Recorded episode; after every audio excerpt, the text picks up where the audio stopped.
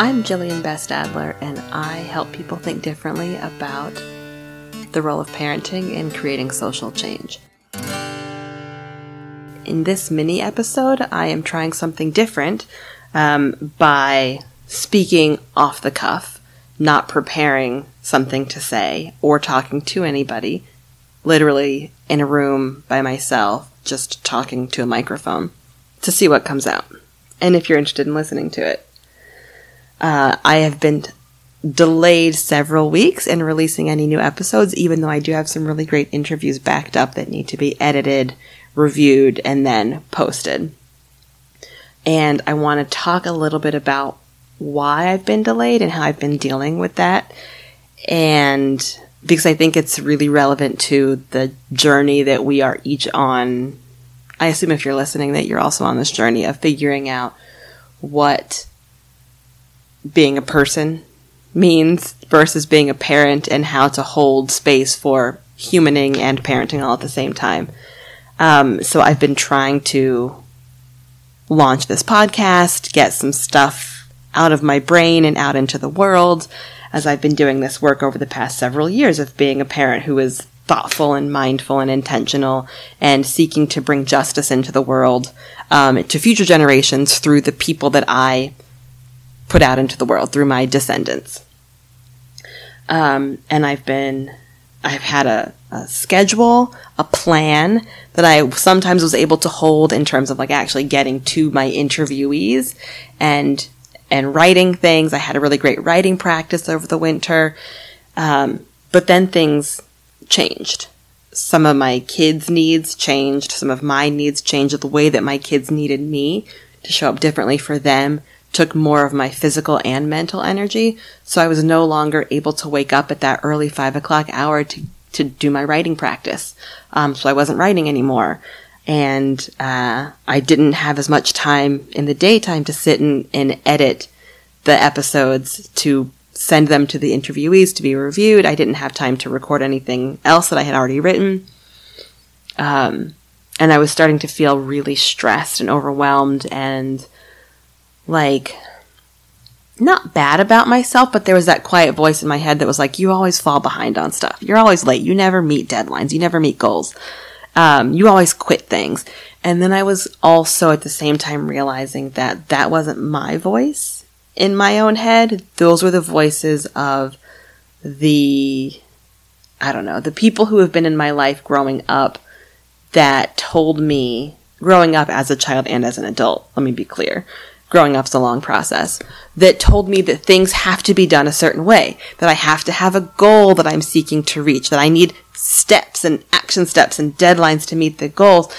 And as I am on a journey of understanding neurodiversity for my family members, I'm also looking at myself and realizing that maybe those structures don't work that well for me. And maybe I actually work better by leaning more into my own creativity and flow. Um, so, I'm sorry that there have not been any episodes released, but I'm not sorry that um, I'm getting back to doing them in a time where I feel able to do them and not like I'm squeezing it in, stressing myself and my children. Um, in addition to my children having additional needs, we have expanded our family. No, I have not had more babies. That's not happening ever again. But I have welcomed two additional family members into our home, a young adult and a, a young toddler.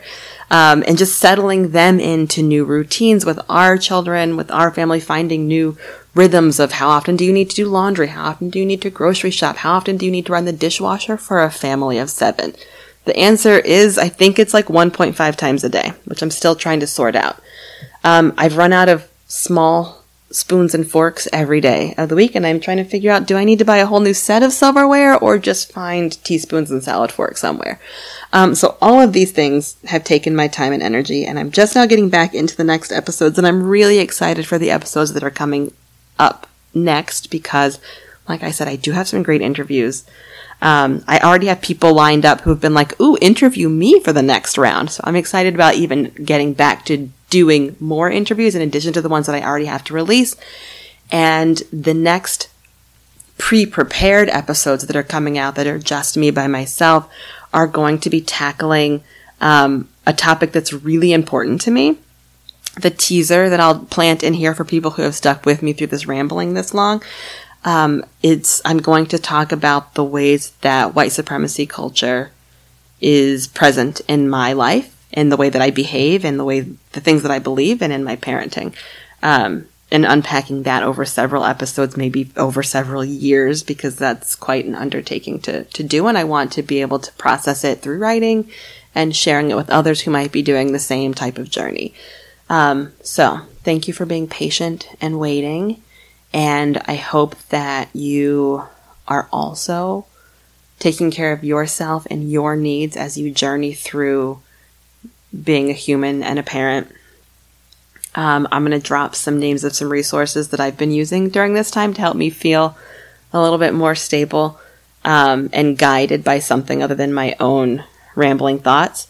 I've been um, diving deeper into astrology, looking to the planets to make sense of what's going on in my world.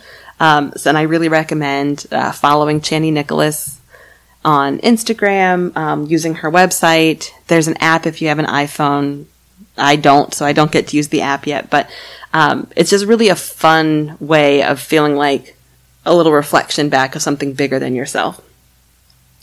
And I've been listening to the podcast We Can Do Hard Things, where Glennon Doyle, Abby Wambach, and um, Glennon's sister Amanda, who's I think her last name is Doyle also, um, really interview great people and have their own conversations about mental health and family, etc. And that's definitely a source of, of always thinking new thoughts for me. And uh, I finally finished reading Rest is Resistance, a manifesto by Tricia Hersey. And it's, I, I put the bookmark right back at the beginning of the book so I can just go straight through and read it again. Um, because I need to hear as many times as I can that it's important to rest and that it is a powerful part of undoing the terrible work of capitalism and white supremacy culture and patriarchy. Um, so come along, join me on those with those resources if that interests you. I found them very helpful, and um, I look forward to hearing from some of you. If you have things that you want me to talk about in future episodes, or if you want to be interviewed, please tell me, um, and I'll put you on the list.